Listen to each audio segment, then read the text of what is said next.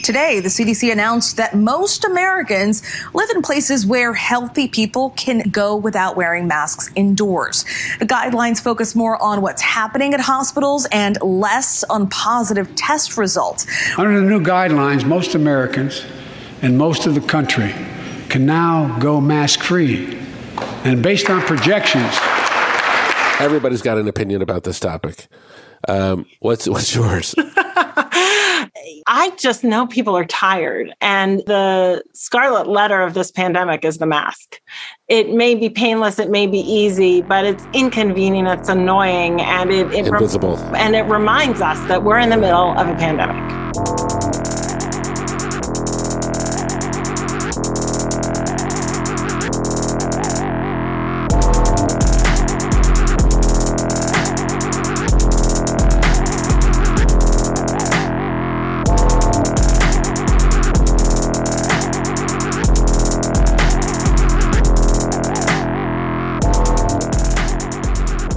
Welcome to the Death Panel. To support the show and get access to all our weekly bonus episodes, become a patron at patreon.com slash deathpanelpod.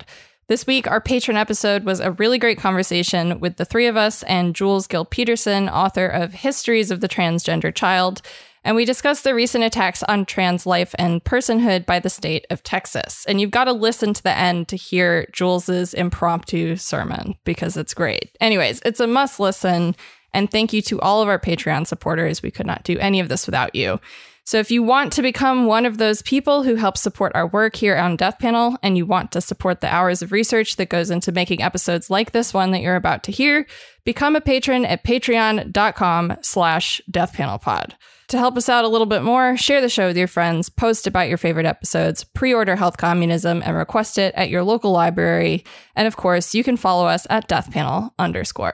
Moving on to today's episode, Artie, Phil, and I are here, and we're going to be talking in depth today about the newest changes to the CDC's masking guidelines and what this might mean for workers, high risk and medically vulnerable people, and the family, housemates, coworkers, neighbors, and friends of the immunocompromised. And I think what it means in terms of the putative end of the pandemic Right. that we've been talking about. Yeah. Will they, won't they declare? And I think the answer It is was mission accomplished. Is it? Right. al- It's like Well, it's just different iterations. there are so many ways to say mission accomplished, really. and I think this is one of them, which we'll get into. That's right. Right. And just to contextualize where the United States is right now with COVID 19, in the first two months of 2022, over 120,000 Americans have died of COVID, and nearly 2,000 deaths were reported yesterday, meaning about 40 people died from COVID every 30 minutes. Um, and that's not all unvaccinated people. That is also high risk people dying from breakthrough infections, too. But on Friday, February 25th, CDC Director Rochelle Walensky announced that the CDC was, quote, updating its framework to monitor the level of COVID 19 and communities. And this new framework created new risk categories with recommendations for communities and for our individuals under each category. And the CDC didn't just change what NPIs are recommended at each level of transmission, they also changed what low, medium, and high levels of community transmission even means. The metrics Right. that we use to determine what level of risk a county is are different now than they were before. It feels like they were listening to death panels, hypotheses about the ways they could do this as a recipe book. I hate to say. Yeah, maybe we've done some violence in the world by just predicting what the obvious trajectory the of their obvious actions is going to be. yeah. Right. No, and I mean, in terms of response to these new recommendations, I'm seeing a lot of, you know, quote, this feels like it came out of nowhere, or, Yeah. you know, this doesn't make sense, or this contradicts the idea that I think a lot of people had about what the Biden administration was going to do about COVID. It feels a lot more Trump era than it does um, anything else. But ultimately, as we've talked about this show at great length, this has been a long process and has been in the works many months. And it's just sort of the latest push towards normalization. But these new recommendations, they they are contradictory, they are inadequate, they are stigmatizing to the medically vulnerable, they're confusing and misleading.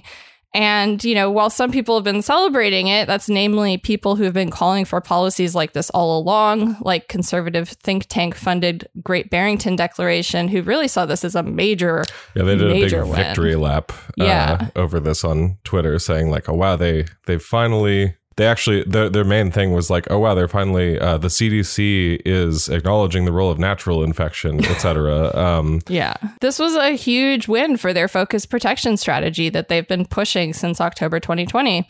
But other than the ghouls saying, let it rip, it's mostly been anger, frustration, confusion, despair, and dismay in response to these guidelines. yeah, and actually, if you guys don't mind, do you do you mind if I take a stab at kind of doing an overview in sort of layman's terms Yeah. of what happened here? Yeah. cool. Uh, because this is really this seems like important because just to like set the, the groundwork for this like this change is so significant like this is the it's not just merely like saying like mission accomplished like this change like really has force in the world there are all kinds of organizations all over the country that are right now because of this change which is undergirded by what you're going to talk about just like really going full bore into end of the pandemic no more masks etc Totally. so eh, but the reason that they're doing is because of this sleight of hand that you're that Artie's going to talk about Exactly. This is really important because, for instance, you may have, you know, if you're really checked into Twitter or something, you may have seen, for example, some of the side by side photos of, so this is what the map looked like yesterday, and it's a big glaring red outline of the United States, right? And then this is what the map looks like today, and it's, you know, it, it peaks at orange. It's uh, you know, threat level low, basically. Um, greatest hits of the war on terror back to just back in action here. Um, but I, what we want to get into today is not only sort of what that actually means, because it's pretty. I think seeing those two things side by side is like pretty self makes itself evident. I think that it's like there was some, you know, they really they just changed how they're counting. Right. Basically. They shifted the but scale. also right, but also um, it's important to talk about exactly how they Mm-hmm. did that. And I think I actually really like, before I get into how exactly they did it, I really like a way that friend of the panel, Nate Holdren, specifically explained this, uh, which is by analogy, saying it's sort of like if you extend a very improper metaphor to something like drunk driving, right? Mm-hmm. It's like if the old system was saying, you know, hey, friend, you've had a little too much to drink. Let me call you a cab, right? The new system is sort of like saying, hey, friend, you've had a lot to drink. Let me Google how many open hospital beds there are in your area real quick before you go ahead and just drive home. Uh, right. That's that's basically what we're Yeah. about to get into, and I think that's um. I'll, I might return to that because I think that's a good way to think about it. So, okay, what they did, what they announced on Friday essentially was not just oh we we say it is no longer time to do masking for 70% of Americans or whatever right they what they announced was essentially that they have changed their metrics about how they evaluate what the overall covid sort of threat or risk level is in a particular county. They have changed it from what was previously called community transmission level to a new metric which is an entire creation new sort of like data creation of the state which is called community level. So this distinction community transmission level versus community level you know is one that might seem at first glance like pointless and stupid or like a minor quibble about language or phrasing but i would argue that the you know the relation of like community level to community transmission level is it seems like a pretty blatant obfuscation there it's like a mm-hmm. pretty deliberate I would I'm I'm making an assumption here that it is like intentionally confusing because it's meant to sound like the other one, right? Right. Exactly. Yeah. No, no, no. That that's really important. And the and the other thing is like it's it sounds like the same thing, but this is a, a new metric which is mu much more complicated and really, I think, a sort of more theory laden Right. uh, metric. There's a lot of different assumptions about the state of the world that are piled into this metric, whereas the the the earlier one sort of captured something that was like pretty easy to observe as long as you're like doing testing. Right. This one is like. Uh, explain it because it's Yeah, so, like- well, it's right, pretty, but it's, pretty this- it's, it's really assumption dependent. Right. And this is exactly what I wanted to get into. So okay, so the old metric, community transmission level, Mm-hmm. right? But un- until last Friday, right? Yeah, how did we went measure by before? a metric called community transmission level.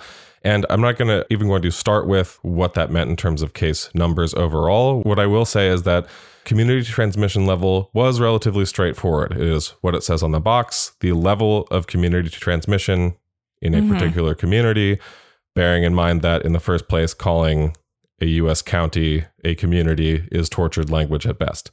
Now, Right. Yeah. that's what it used to be. It was straight up How many transmission cases? Right. How many people are case sick? numbers. Right. Uh, not even how many people are sick. No, sick. how many people are positive. Numbers. How many people have a positive test um, per 100,000. And that set uh, barriers that we'll talk about to like, you know, what became, uh, you know, up to high threat level uh, and down to low. Now, so that's what it used to be. You know, the CDC would get data from a host of local and national databases, get reported case numbers, stuff like that. Even with all the problems attendant with the US system, issues getting tests covered by an insurer, states making intentional decisions to disrupt or delay case reporting or to do it intermittently, ultimately you end up with a pretty accurate picture Right. of like how much spread is happening. The side effect of that is, of course, because spread is fucking out of control, you end up with a pretty uh, embarrassing picture because, as I mentioned before, like your map of the United States and the sort of threat level looks like an outline of the US that, like, you've taken the fucking, you know, MS Paint bucket fill and filled it in red. Right. Right. Yeah. And that right. looks bad for you if you're in the government, especially when you're in the government and other members of your party that you're affiliated with are actively dropping mask mandates and your polling firm Impact Research is telling you it is time to drop the pandemic. now, by contrast, what is community level? So that was community transmission level. Right. Again, very similar stuff. So the new metric, community level, automatically less straightforward. So I will quote directly from the CDC here. Quote, a community's COVID-19 level, aka the community level, is determined by a combination of three pieces of information. New hospitalizations for COVID 19, current hospital beds occupied by COVID 19 patients or hospital capacity, and new COVID 19 cases. These metrics will tell us if the level is low, medium, or high. So we already have, let's say it's almost a little too on the nose that the CDC elected to call its new metric the same thing, except for they dropped the word transmission. Right. So community transmission level to community level, you drop one word transmission. The case metrics are still there, right? But they are downplayed. Notice that they are now a significantly reduced part of the story because you have these other two things. We'll we'll get into that more in a second, but first off, just think about the two things that are added to this calculation. One is new hospitalizations, mm-hmm. right?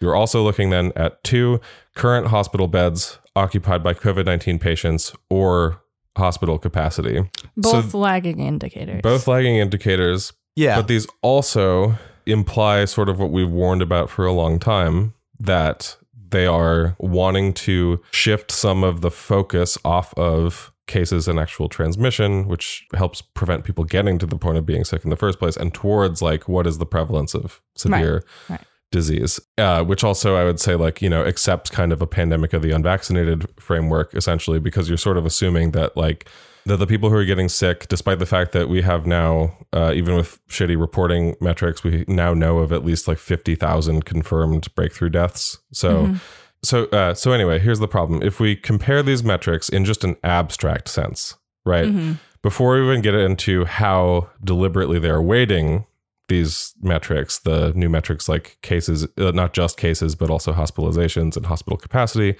The past metric, again, was based on overall transmission, therefore basing mitigations that we are actively promoting, layered interventions, layered NPIs uh, that we talked about before, that essentially like things like masking, or as we would argue, which the CDC is nowhere near, um, paying people to stay home or whatever, functionally increases quote unquote vaccine efficacy, right? Because you're layering things on top of it.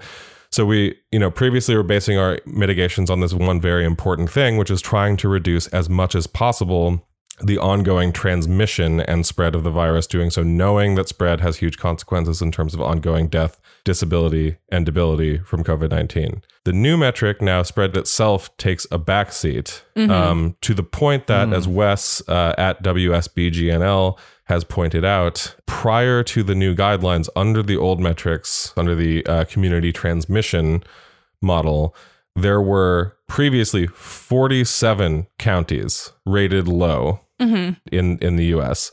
Under the new metric, there are now 742 counties rated low. So that's uh, you know again this is another way to explain the, the sort the of like map yeah. scale. Under, for instance, also under the old And, you know, metric, for, for com- just like there are 3,000 count 3,000 ish counties in the country Right. total. uh, that's important too because of those 3,000 counties under the old metric, 2,648 of them were previously rated high. How many now? Now there are 1,200, Jesus. which is still a lot. That sounds like a lot to be like lifting um, masks at, anyways. You know Yeah, what I no, mean? it's like still- even if right. even if no other changes, right? Because Yeah. right, and that's the important thing. Because the really important thing, as we've sort of mentioned before, is the only level now where the CDC says masking is recommended is at high. And that includes for immunocompromised people because at medium it is consult your physician. Like that immunocompromised people should consult. Well, we'll, we'll, We're we'll gonna get, get into this that. later. We'll Yeah. get into that. Right. But, But- can I Yeah, go ahead. Can I ask a question? Um, so obviously, like the important thing to note, just from your comparison, is that the basics of the epidemiological situation have not changed. Absolutely not. One hundred percent. Like they have not Yeah. changed. The community transmission is still what it was a few days ago. Mhm. Uh, it is uh, no different. Uh, but the standard that the CDC is using to make its guidelines has has changed. Now, my question, and and I think you've looked into this deeper than I have, do they provide? I mean, so that's a very theory laden change in in in in you know metrology. Right. Um, do they provide any explanation of why that is a you know warranted change? Because I think to me the way that most pe- people would read that, uh, the way that that scans is that that is a change in the epidemiological situation Right. right? Right. Like that that's so it's sort of like the same thing where like um you know, they don't change the poverty, you know, they they don't um they they should uh change the way that we measure poverty, like they're the way that we measure it, there are far fewer in people like quote unquote in poverty than are actually given what we know about the the economy it's based on a very outdated understanding of how like household budgets work right um but the the worry that policymakers always have right is if they change the poverty measure to more accurately reflect poverty in the world that people will think that poverty increased on that presidential administration's watch Right. and they can't have that, right? Um, so in the very same way, this change in measure, while it is in fact theory laden um, and reflects a different approach to thinking about um, the virus, that rather than any re- different reflection of the epidemiological situation, people will read it as we won Right. um, and everything is is better. Now, you know, regardless of the fact that like you know, reality is is uh, you know tenaciously resists these you know attempts to to change uh, the metrics and, and have people go along. But uh, I so how does the CDC explain like that move? What's their Right. justification for it? So what Rochelle Walensky says in her um I think they very wisely uh did this as opposed to weirdly, you know, usually when this stuff is announced, it is announced uh in a COVID-19 a specific COVID-19 White House briefing, uh press briefing, which is something that they regularly do with like Walensky, Fauci and uh Jeff Zients, the uh hedge fund guy who runs our coronavirus response. Usually they do that. Instead they did this uh they did it as like a, a conference call basically a recorded public conference call. But it's interesting that you know anyway in this conference call where they announced this essentially where there's my my point being it's not the way that they usually do this and it's and they did it it seems like so i don't know there's not a video around of Walensky saying the stuff but anyway Walensky says that the justification for this is that, um, quote, we are in a stronger place today as a nation with more tools to protect ourselves in our communities from COVID 19, with widespread population immunity, whatever that means. Uh, I mean, and by whatever that means, I mean, that's uh, that's doing a lot of work as an assumption. Um, the overall risk of severe disease is now generally lower. Wait, to clarify, are they saying that we're all immune? They're saying the, Are they the saying argument that we're immune? the argument is that we can move to this new metric because more people generally are protected. Basically, it's uh, this is kind of why I say the whole thing is undergirded by the pandemic of the unvaccinated Right. line. And th- I have I have more to say because this is what they. I do have more to say about this because this is what they say about it that like oh we're you know we're moving to this new phase where we can kind of simply focus on protecting the vulnerable which some of the stuff we'll talk about at the at the end with Biden's disability plan will kind of refute s- uh, some of that but like while that's what they say I think actually when I get to the the sort of part about how these metrics are actually weighted and calculated against each other I think that it will become really clear what they're sort of actually doing But, Right. right. uh, Well, and I mean, I think it's also worth pointing out that something that very blatantly contradicts Walensky's framing in this press release is something she said only a couple days prior on February 21st on the uh, Andy Slavitt in the Bubble podcast, where she said really kind of like the motivation was that masks had become a scarlet letter symbol of the pandemic. yeah But what they're framing it as is that, you know, enough people became infected during Omicron um, that they feel it's like time to just move forward, right? And time to reopen. And they're saying, we're going to keep the vulnerable people safe. Don't worry about them. and ultimately, nothing is any different today than it was a week ago. right except for they've Changed the framework. Right. They, well, they've introduced a new way to think about it. Right, which is what It's a framework is. new- And they're using yeah. the word framework because they're trying to get you to rethink how you're thinking about what they're doing about the pandemic. right. And they're Think very different, clear about that. think different, if you will. um, well, exactly. So I think I think we all kind of see where this is going, and that's why I want to uh, ground a little bit of this in being really specific about how they're weighting it too. Because if you look at how they're actually how they are weighting these things, it's a big problem.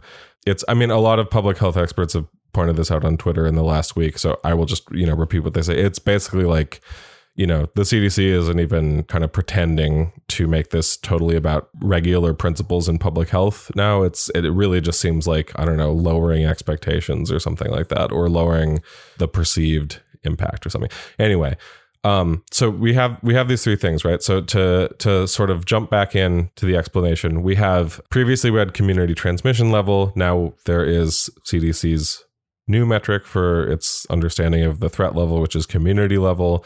Again, that is a determination based on case numbers, new hospital admissions, and hospital capacity. And as I mentioned, if you just simply look at the map, you can tell that because by the case metric before, by, by what the case metric, the community transmission level, the previous metric uh, showed before, you can tell the cases have been deprioritized in the weighting of it simply based on a visual, right? Just because it used to be red, now it's like what, what you know, whatever. Right. It's, it's like loo- looser.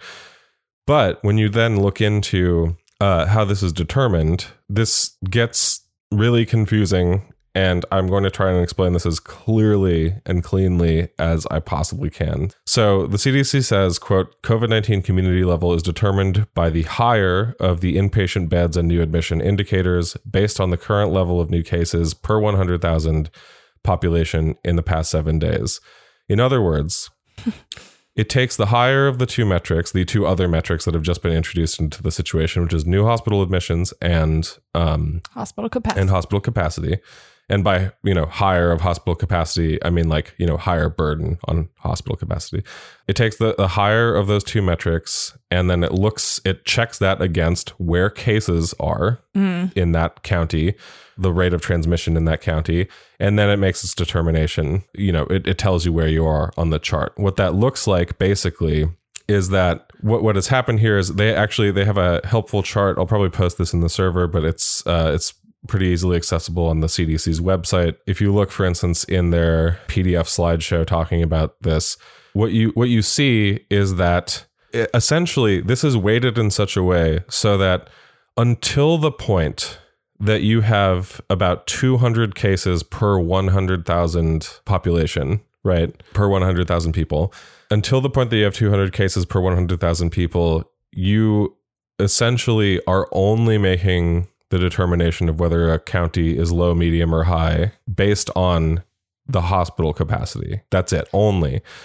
So, so to to make that uh, to to make that really explicit, it's sort of like, let's say your you know your hospital capacity is going low. Well, then they check that against what the case level is. If it's less than 200 per 100,000 people, uh, in that county, then basically the the case numbers don't affect it. If it's over 200 cases per 100,000 people, then it kind of bumps it up a notch. So a, a county could go from low to medium, medium to high, etc., based on that threshold. Now, you know, again, I know that might sound rather abstract, but bear in mind the really important thing to know about this thing in particular is basically what this is saying. Effectively, what this is saying is until you pass case threshold of 200 plus cases per 100,000 people in a county, cases do not matter.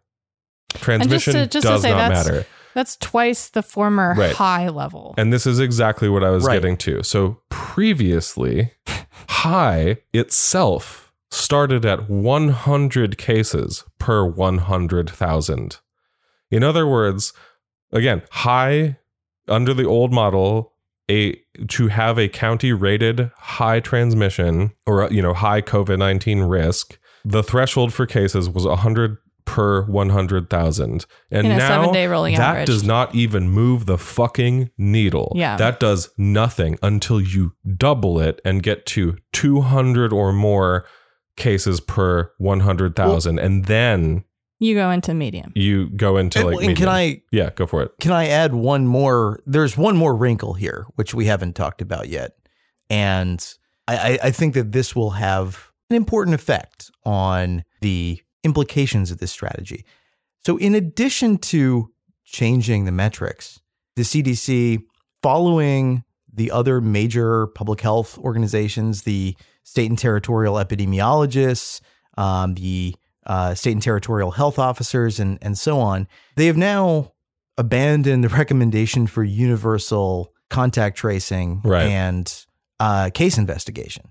So, you know, one, like the, the, this is cha- like the metrics are changing, but the other thing that's changing is the whole testing regime and apparatus.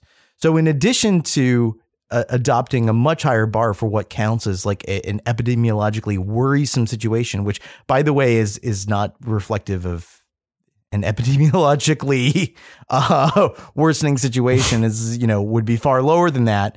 Um, they're also now, I, I think, expecting that the technology that we would use to even register those things is going to go away. So I mean, yeah, it, you know, I or be reduced. So when I least, say yeah well, when I say that, like, and I think when when we've said in the past, you know, year whatever that like the pandemic will be ending sociologically in this way, it's not hyperbolic.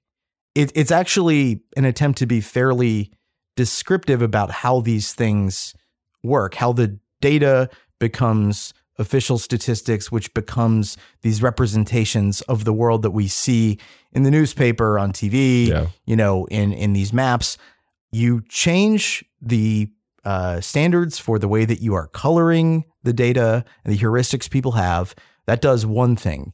Uh, you loosen the recommendations for uh, testing, contact tracing, case investigation, and that further allows the pandemic to recede because the data that would be there to produce uh, a sociological sense that it exists gradually disappears. It doesn't disappear all at once, but gradually um, it allows people to believe, regardless of what conditions are, things are getting better.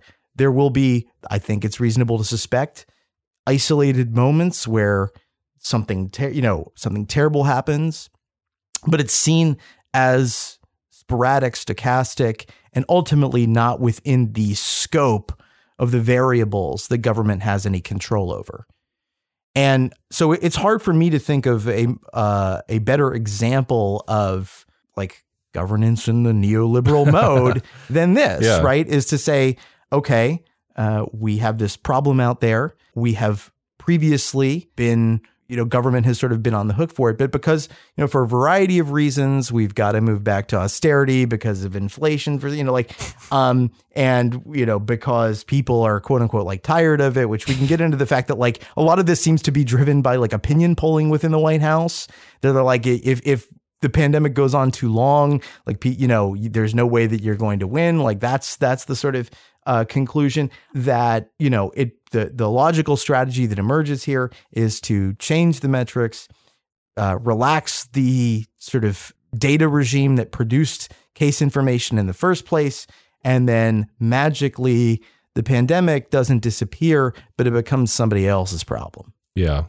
I think it's pretty explicit. I, I think that the the reason to really you know dwell on this document and this exact this kind of you know again pretty nuanced if kind of blatant change is to say you know this is how this this is how uh, you produce the pandemic becoming uh, somebody else's problem. Um, by the CDC's own admission of the document that they uh, put out, they say, for example, quote, data on new cases now acts as a early warning indicator of potential increases in health system strain in the event of a COVID nineteen surge. So even in that, they they are by its own by the CDC's own admission, cases are now an indicator of t- towards again hospital strain, which makes a lot of assumptions I'll get into later. But um, not only is it the case that um, new cases are weighted less, essentially, as I've mentioned against uh, these other mes- metrics like hospital capacity and new hospitalizations based on at least one analysis of the guidelines um, be- because the,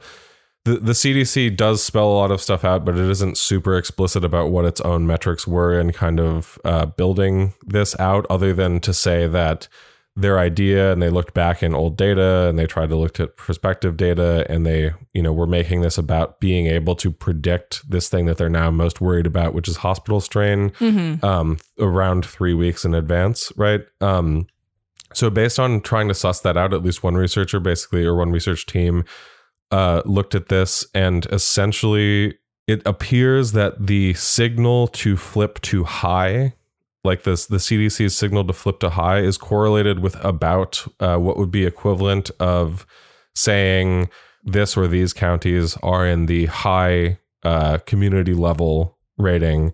Once you expect that based on the data that you currently have incoming that in roughly because it's predictive 3 weeks time you will be at the level of about 1000 deaths per day if that were at a national scale. Right. If that yeah. were at a national scale.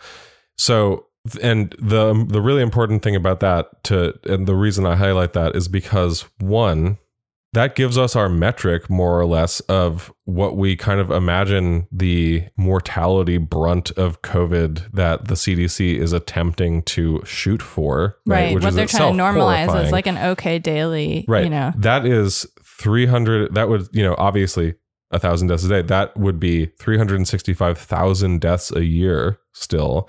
Um, that is, you know, what, 10, 12 times flu deaths? Even, you know, the, the point is what the CDC has done here is to say, we expect and accept ongoing death, debility, and disability from COVID, and a lot of it.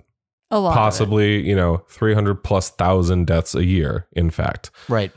These deaths and other impacts are acceptable to us so long as hospitals are not full. They right. can be busy, they can be witnessing a lot of death, but apparently the only level where, again, we break out the masks again, according mm-hmm. to the CDC, is high community level. Meaning, you know, only break out the masks when the trend line shows hospitals will, in a few weeks' time, become above capacity if additional mitigation measures are not done, which I would like to point out demonstrates something really interesting, which is there is an acknowledgement in this that if masks are supposed to go on when you are, you know, as it's since it's predictive, if masks are supposed to go on when you're uh, at high community level, and thus you're anticipating you're going to be at about a thousand deaths a day or whatever, or, you know, um, you're going to be at like high uh, you know mortality within three weeks, you are admitting masking is correlated with reduced hospitalization. you are admitting because we have, you know, X threshold, it's time to break out the masks specifically to reduce hospital admissions. Right. That's true, actually. So, you know, again, it's back to, I, I- you know, just to reiterate like Nate's point, it's like, it really is like, hey, you've had a lot to drink. Before you drive home, let me just check if the hospitals are full. That is the new idea. And so, and you know, I just want to be really explicit, and I'm, I'm I promise I'm rounding out my like uh my explanation of this, but like, I want to be I want to be really explicit about this. Like, this is not an answer. This is, as we have said, a lie. This is the sociological production of the end of the pandemic. This is declaring mission accomplished in no uncertain Yeah. terms. And the worst of it is, it is a lie that is layered. yeah. It is, in fact, easy to explain, sort of, as we just just done. But notice it took a while and it remains complicated, in part because refuting state expertise is not a simple fucking matter. And we haven't even had a chance to get into what their recommendations are for each level yet. Exactly. And as epidemiologist Whitney I. Robinson posted to Twitter, uh, she said, uh, quote, it's hard for me to come up with a reason for this laser focus on hospital strain besides the fact that overrun hospitals inconvenience wealthy, connected people too. Soon they Right. can avoid other inconveniences of the pandemic, but overrun hospitals still affect them. And I just, I mean, I feel like that's like the exact takeaway from this shift is it's purely aesthetic. Well, I mean, it's it's it's it's aesthetic, but it also has something to do with the way in which death is tracked politically, right? Deaths become problem deaths become problematic only when they're clogged at particular choke points that then have feedback effects on the opinions of people who really matter in our, you know, you know, political schema right. um th- you know a dribble uh, of i hate to use that word but like it basically less concentrated death Right. death that isn't concentrated in clogging up hospitals is it- I, I don't want to say entirely politically acceptable because I think if you look at like Americans' attitude, so like I think like one way of interpreting this, and I think uh, uh, Wes, uh, friend friend of the show, Wes, uh, kind of said something along along these lines, which is you know they've been experimenting with how just how much death Americans seem willing to tolerate. Yeah. Um, and okay, they figured out that it's kind of boundless Right. right? Except, you know, they're maybe not willing to tolerate it if it's really interfering with, you know, the elective procedures of wealthy people. But I think it's a it's a little bit more complicated than that, or like I think that this is consistent with what Wes is saying, which is that they've what they've figured out is it's not so much important what Americans profess to believe, because as we know, like more than half of Americans still willing to mask, still think it's a good idea to have these restrictions in place. In fact, do not like the deaths of their friends, family, and neighbors uh, to increase. People are far more humane than the uh, policy experts purport them to be. But what they've figured out is that you can have a massive level of death in the United States and no one's going to riot. Right. No one's gonna. No one will throw you uh, physically or electorally out of your office. Um, and in fact, you may, by refocusing the conversation, even gain.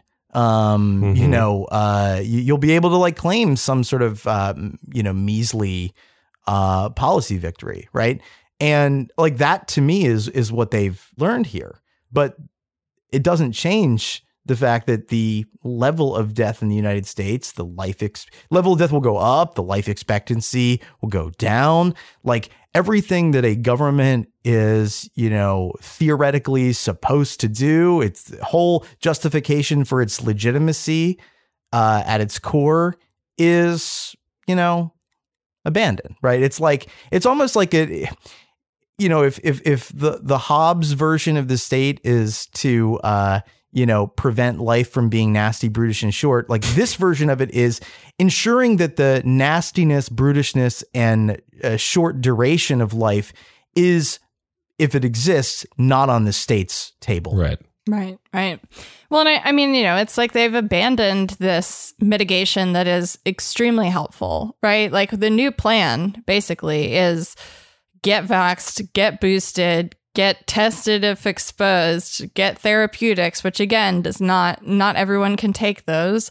And then the vulnerable are told over and over consult your primary care provider. Right. Can I also just preface what you're about to say too with with one really important thing I think which is that if you think about what focusing only on hospitalizations telegraphs when you are making these determinations like what B is about to say about like uh, you know what you're supposed to do at every level, right? Um, if you think about what focusing on only hospitalizations telegraphs, it is that like that if you are hospitalized, you will be fine as long as there is a bed for you, which is not true. Right. It telegraphs that as and as part of that, as component to that, it's part of the like only the unvaccinated are dying thing, which again, not true. Fifty thousand breakthrough deaths, and then also that the burden of the all of this will not obviously fall on poorer people and on populations that have structurally produced, enforced, and policed vulnerabilities right. because capitalism is pure horror, but also because we don't have free healthcare in this country for every last fucking person. So it's Mm-hmm. cold fucking comfort to hear, yeah, maybe you'll be fine as long as there's a hospital bed for you. If you don't have health care or you can't afford health insurance or the health insurance that you can afford would still leave you in fucking medical debt after a hospitalization. It's like whatever. All of these uh, I just wanted to point that out to, Yeah. also just because that's a, I think that's a really important component of all of this. No, absolutely. And ultimately, what this shift in risk levels has done is going to mean that most people will not be masking when cases are still pretty high going forward. And what that means for the vulnerable, the medically vulnerable, of which there are more than, you know, 30 million people in the United States that are that fall into this category, not to count, you know, children under the age of 5, as as total case numbers go up, right? The percentage of at-risk people that get sick, that have long-term complications or that are going to be hospitalized and maybe die from this are going to go up proportionally with infections, right? Right. But functionally what this change means is that when cases are still pretty high, people are going to be walking out walking around without masks and the immunocompromised and the medically vulnerable right are going to be put in this position right where they are entering a more dangerous epidemiological territory kind of just being in public space being in social life right Yeah. trying to exercise your social rights like spending money at the grocery store right like those kind of economic things that we're told makes us citizens in the united states Right. The cool existing limitations of American citizenship, like buying shit. purchasing things. Yeah. Yes. But uh, f- you know, fact of the matter is, right? Like each of these risk levels have have uh, recommendations about how the immunocompromised are supposed to protect themselves. It's all mediated through behavior, personal responsibility. You know, they say. Uh, like ask people in your community to open vulnerable only hours in your business, right? this is completely shifted to this kind of idea of listen, if you're immunocompromised, it's time to disclose your illness to everyone in your life and begin to start begging them to mask if your Right. county hits medium. And th- Call that your is not a plan. provider and tell them I want my MTV. You know, like, very much what it sounded like. And the CDC actually recommends it in that in that medium level, right, which is above the threshold that is twice the old high level.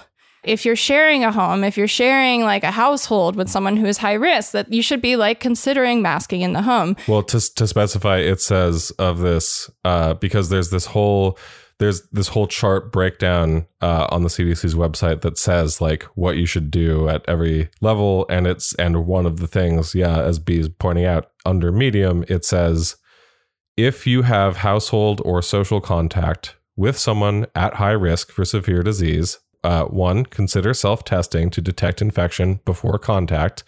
And two, consider wearing a mask when indoors with them.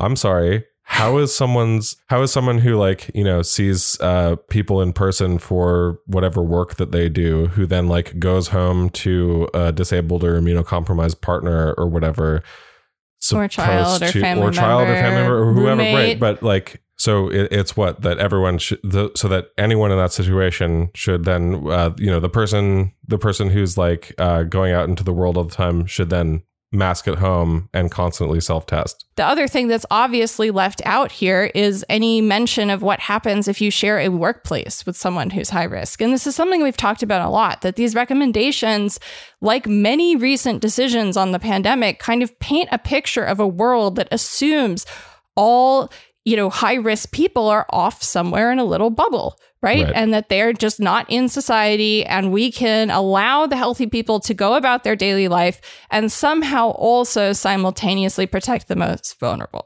Or quite literally also are compelled to disclose their like status as immune compromised, if they even know that they are, Right. uh, in order to, you know, get basic social rights. Right. So, I mean, like, and there are a lot of situations where this just, it really just doesn't kind of work, right? Like, take, for example, uh, you live with a cancer patient in a four room apartment building with only one bedroom and bathroom. Your county is low, but you work at a grocery store that is a high risk level county. What do you do? The CDC doesn't have any recommendations for that.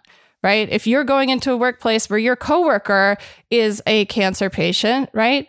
It's as if the only kind of disabled people or or medically vulnerable people that are being considered here, right, are people who live in institutional settings where you have exposure to staff and exposure to family comes through visitation, right? And it's sort of a idea of like bringing the infection in from outside, right? And this just completely ignores the fact that that there are more than 30 million people who fall into this category, not to mention many children under the age of 5. These are your fucking neighbors, they're your friends, they are your uh, they are under no obligation to disclose their illness to you or their vulnerability. But the cdc is saying that policy now is that their protection depends on their disclosure.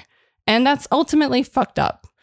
And so it's not until you get to the high level of transmission which again is this sort of new metric that is just way higher than any one that we've seen before throughout the pandemic that the cdc starts recommending mask wearing right? And that that fundamentally like will create the America that people like David Leonhardt have been asking for, but it will not fulfill these promises that the Biden administration says that it's made towards the most vulnerable to protect them. It enshrines personal responsibility as Absolutely. the as the central public health which you know it has been the central public health initiative and prerogative of the American state since the beginning of the fucking pandemic but one really important component of this that I would like to get into before we uh, finish this out, maybe as like a, a final thing to kind of get into, is that there's all this language that we referenced earlier about uh, these new guidelines, which are about how this is about acknowledging and moving to essentially a new phase where we're going to focus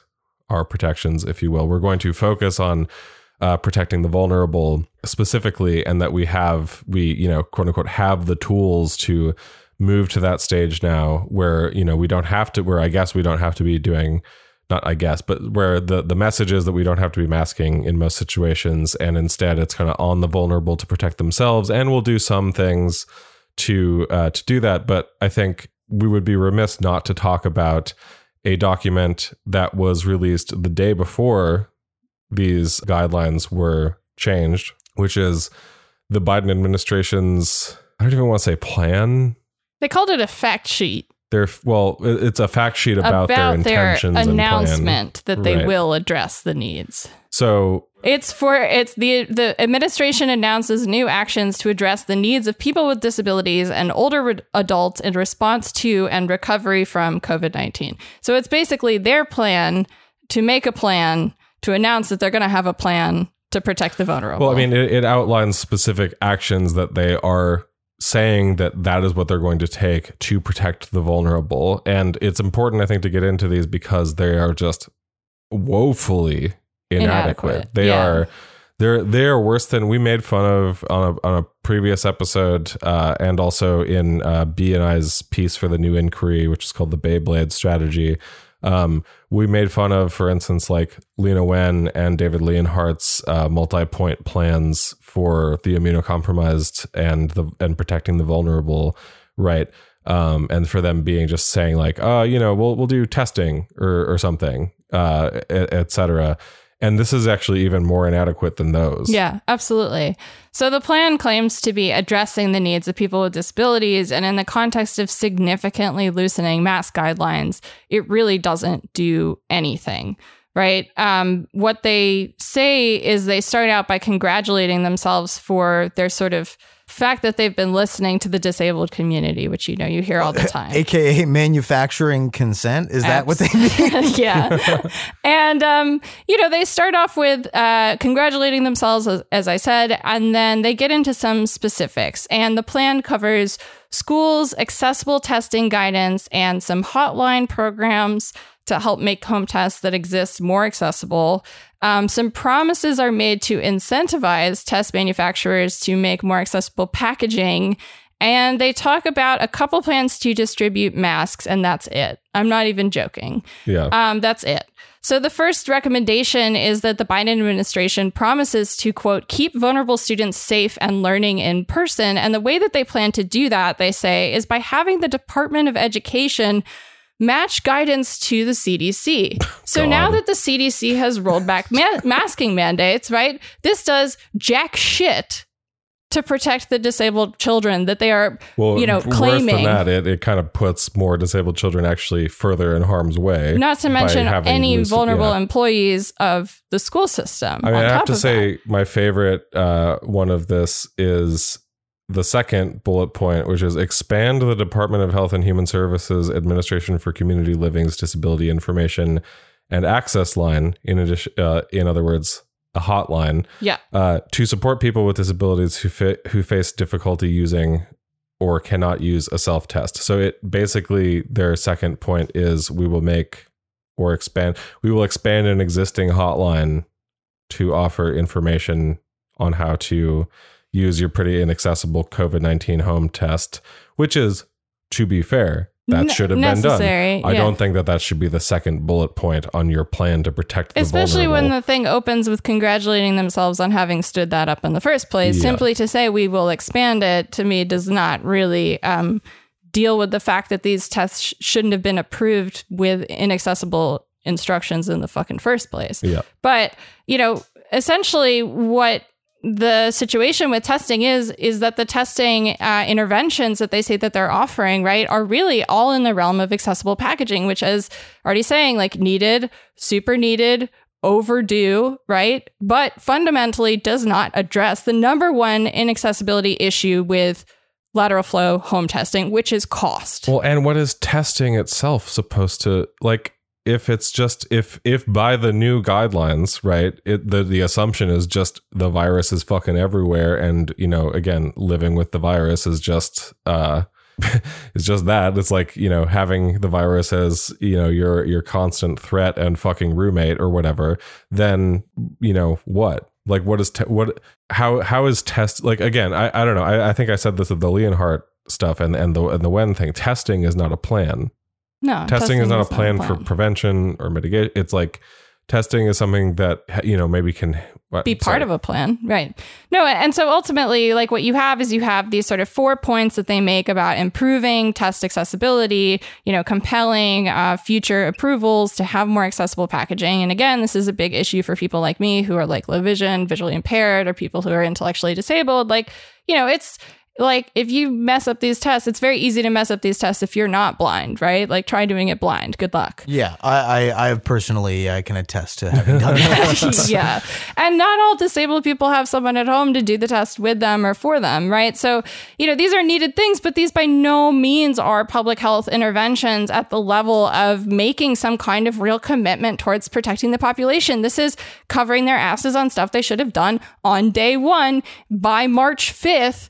2021. Yeah. So, you know, the final portion of the White House statement concerns masks and a plan to send out masks via Health and Human Services.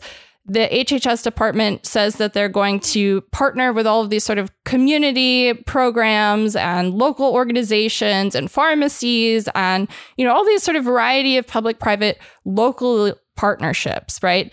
And they're going to distribute masks to those community partners and organizations and those organizations will distribute them to high risk people.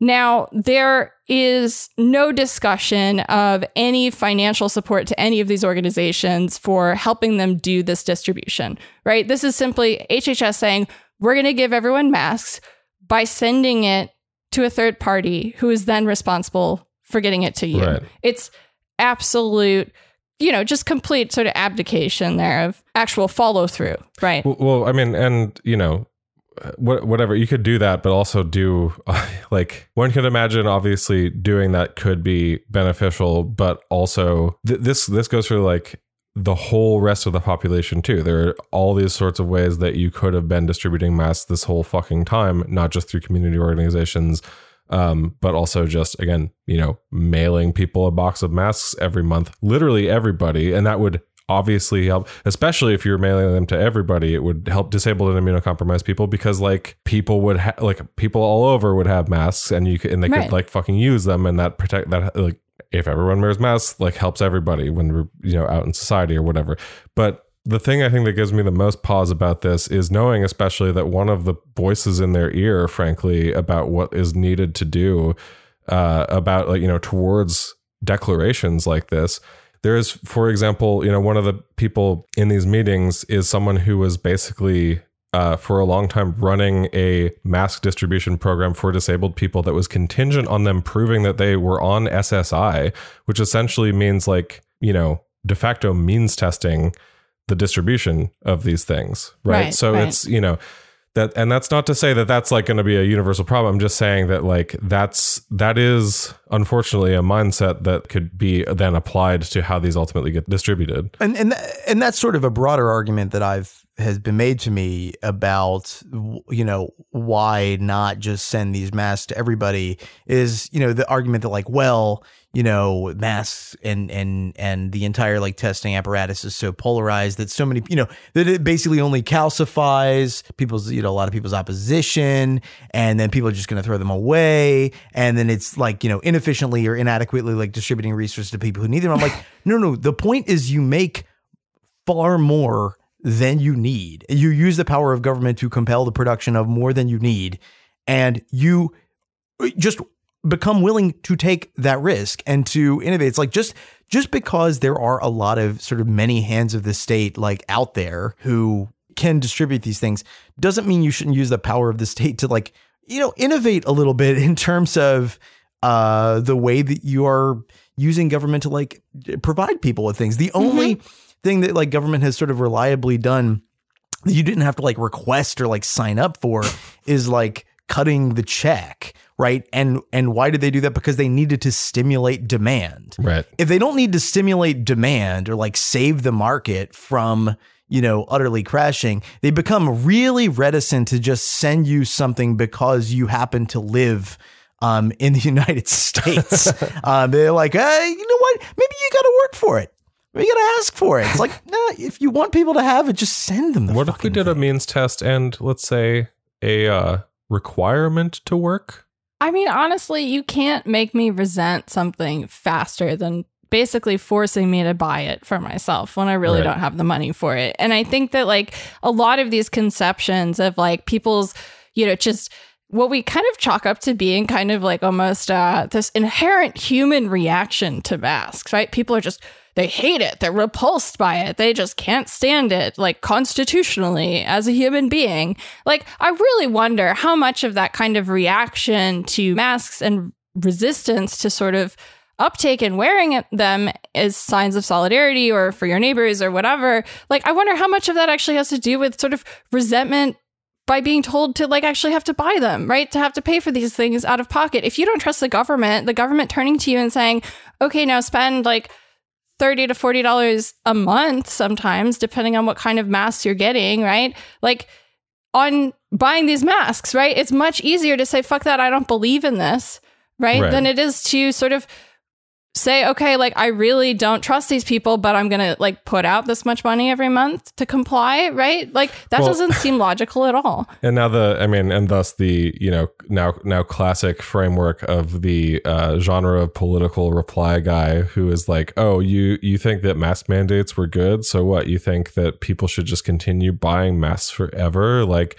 no no. Fuck you're no. like first of all you're almost there. Like you, you've almost figured it out. No, I do not, in fact, think that people should continue buying masks forever. I do think it's a responsibility of the state, especially considering that when, I don't know, the state has, as we have documented fastidiously over the last two years, the state has been a primary driver through politically motivated decisions of the fucking ongoing spread and burden of the fucking coronavirus on again not just vulnerable people but every everybody you know like yes i think that there is a you know a responsibility uh here. And that i think should include things like if you want to do like i don't know if they want to say fucking let it rip which they are saying they are openly saying as we've been talking about and we have you know been writing about like if you want to say let it rip and you are pretending to propose a plan like here's a real plan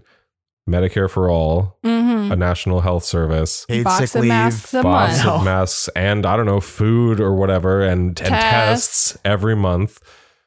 Dramatically expand SD, SSDI and lo, like the Social Security Disability Insurance program, and uh, you know, yeah, paid leave. All of all Actual of this direct stuff. monetary support to families, not couched as a fucking tax credit. for Expand once. public housing. Yeah. Like all I'm saying is, but- look, if because I mean, because the, the the effects of this strategy, if they're going to get tracked or clocked in any way, if if they are, which I think is you know Mm, a lot of the thing that's happening here is sort of the deconstruction of that apparatus that was supposed to do that. But if they're going to get tra- like we know that like the the one thing that's going to happen is like death will increase, severe disease is going to you know, but the but the thing that's not going to be registered as being an effect of this strategy is the way in which all kinds of other burdens on individuals are going to increase and they're like they're not going to take responsibility for that but that is an effect yeah, like that's Right. just like unmistakably so. And so like yeah,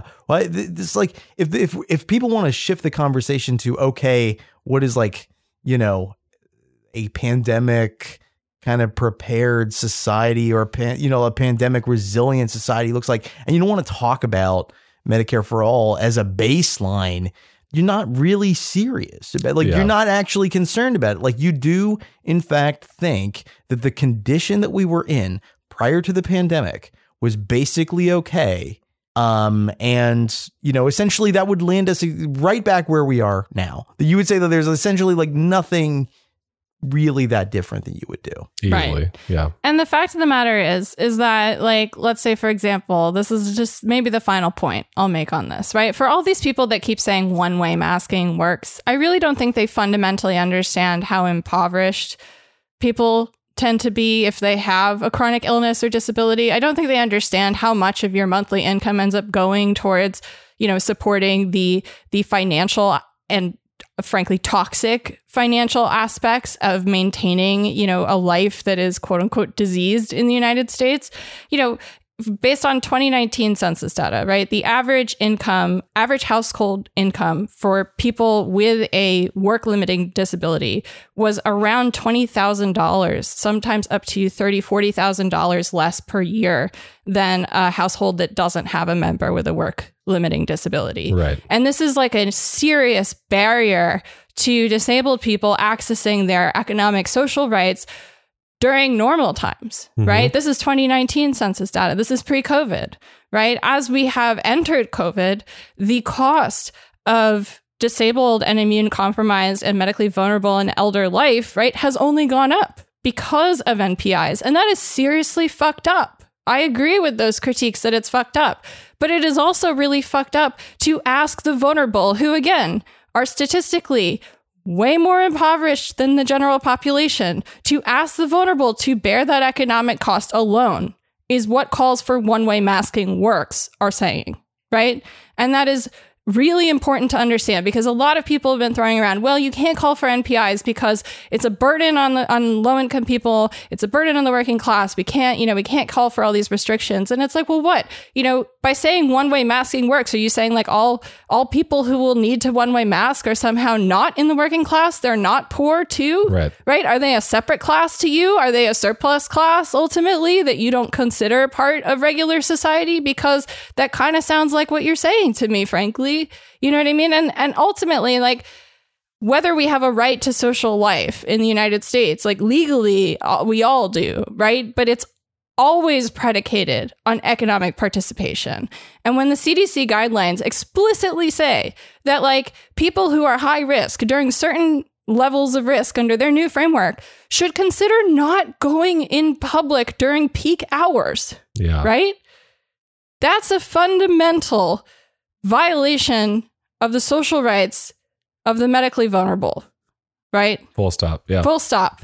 You cannot interpret that any other way. And so is the declaration that one way masking works because one way masking is an economic burden, right? And it is unsolidaristic and it has class and economic implications beyond what I think most people can even imagine because most people do think of people who are vulnerable as surplus. They don't think of us as part of society. right. And like, if we're going to live with COVID, that's got to fucking change. Okay? Because this level of death, it's unacceptable. We have to reject it. It's not fated, it's not destiny. We don't have to do things this way. You know, we can admit we did a mistake. We made a mistake. We responded to the pandemic wrong. Time to shift strategies, right? We've got time. Cases are getting lower. Now is not the time to pat ourselves on the back and say, job well done. Let's put this in the past, Yeah. right? We are leaving so many people behind. And the truth of the matter is, is that during normal times, the economy moves on without many of us. But right now, that's particularly deadly and dangerous. And everyone pushing to sort of normalize these removals of, of masking as a as a sign of solidarity, but also as a meaningful mitigation, right? They're accelerating that at the end of the day. And it's you know, it's your neighbors, it's your friends, it's your family, it's the people that you love, it's people that you have no idea who are all around you at all times, who have no obligation to disclose their condition to you, right? Who you are fucking over Yeah. right now.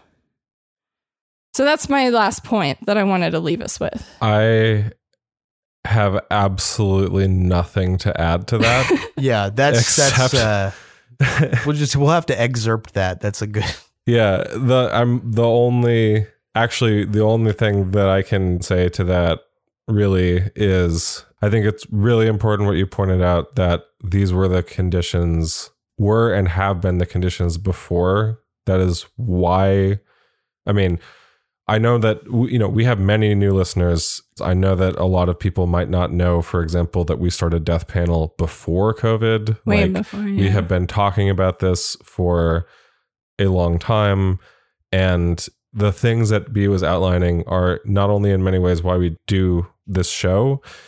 It is also really the heart of what we were trying would be, and I tried to get to in Health Communism, which is coming out in October is is literally this definition and delineation and our sort of public imagination of what the surplus class is. And so and what we're supposed to do with them. yeah, so I have, for them. I have nothing to add to that except for extremely well said. And uh, if you are interested in that and and that moved you as it did me, please continue to listen, support the show if you can, and if you want to read our book, pre-order it. All right. Um, well, I think we'll leave it there for today. To support the show and get access to all of our weekly bonus episodes, like our episode from earlier this week with Jules Gill-Peterson, which again is a fucking must listen. Yep. Um, become a patron at patreon.com slash death panel pod. It also helps to support the work that we do here on the show. It helps us take time to do research for stuff like this. So we appreciate it. We could not do any of this without our patrons. So thank you. To help us out a little bit more, share the show with your friends, post about your favorite episodes, pre order Health Communism. This is already in my first book, so pre orders help a lot. We appreciate it. And of course, you can follow us at deathpanel underscore. And as always, Medicare for all now, solidarity forever. Stay alive another week. Love set you going, love set you going, and your bold cry. Going, love set you going, like a fat gold watch. Our voices echo, our voices echo, our voices echo. New statue in a drafty museum. Your nakedness shadows our safety. We stand round like pierced walls. Echo. Our voices echo. Our voices echo. New statue.